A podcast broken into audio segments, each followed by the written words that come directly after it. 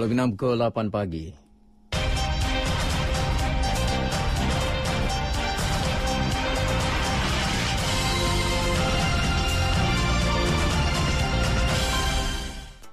Warta Mutiara bersama-sama Alias Che Rahim. Assalamualaikum, salam Malaysia Madani. Ketua Menteri Chow Kon Yeow berkata bahawa Perdana Menteri dalam lawatan ke Pulau Pinang kemarin memang mengambil maklum berhubung isu kesesakan trafik yang mendesak di Lebuhraya Utara Selatan, iaitu dari Tol Juru hingga Tol Sungai Dua.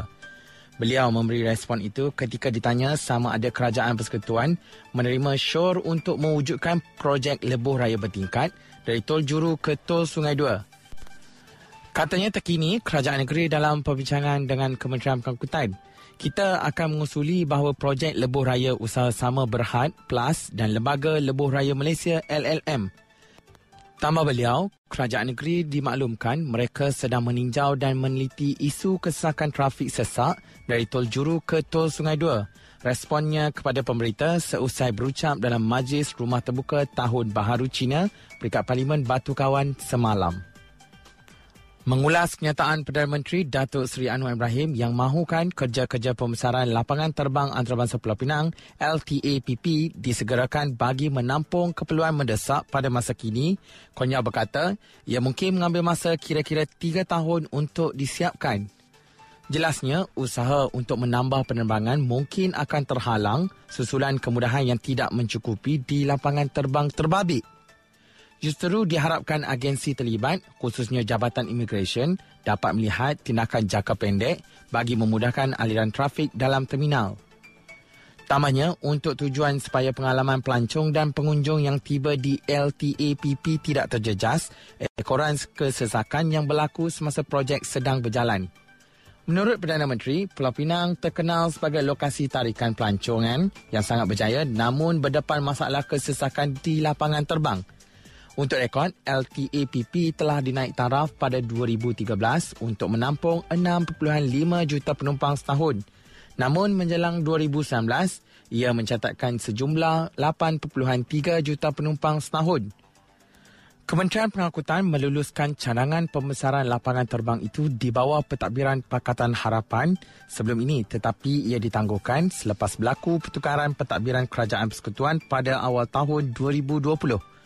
Kerajaan Persekutuan juga berkata bahawa rancangan pembesaran lapangan terbang di seluruh negara akan ditangguh sementara menunggu kajian Pelan Strategik Lapangan Terbang Negara N A S P dimuktamadkan. Kerajaan tidak membuat pusingan U dalam isu grade beras putih seperti yang didakwa.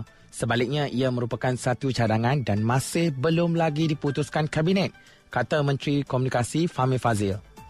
Tambah beliau, bagaimanapun kenyataan pengurusi Task Force Kluster Makanan Jawatan Kuasa Pemantauan Pelaksanaan Majlis Tindakan Sara Hidup N A C C O L Datuk Syed Abu Hussain Hafiz Syed Abu Fasal itu berniat baik dan hasratnya ialah untuk membantu mengurangkan harga barang. Fahmi yang juga jurucakap Kerajaan Perpaduan berkata, selain itu dalam konteks ekosistem beras, perbincangan dan penyelarasan juga perlu dilakukan bersama pengusaha, pekedai dan peruncit. Menteri Pertanian dan Keterjaminan Makanan Datuk Seri Muhammad Sabu dalam kenyataan semalam memaklumkan kerajaan belum membuat ketetapan untuk mewujudkan satu grade beras putih sahaja di negara ini yang dikenali sebagai Beras Putih Malaysia Madani.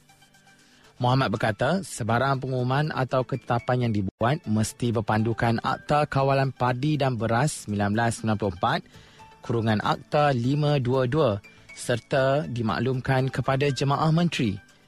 Kenyataan itu susulan daripada pengumuman Syed Abu Hussain Hafiz pada empat belas Februari lalu yang dilaporkan berkata tiada lagi kategori beras putih tempatan S S T dan beras putih import S S I melainkan beras putih Malaysia Madani sebagai kategori tunggal.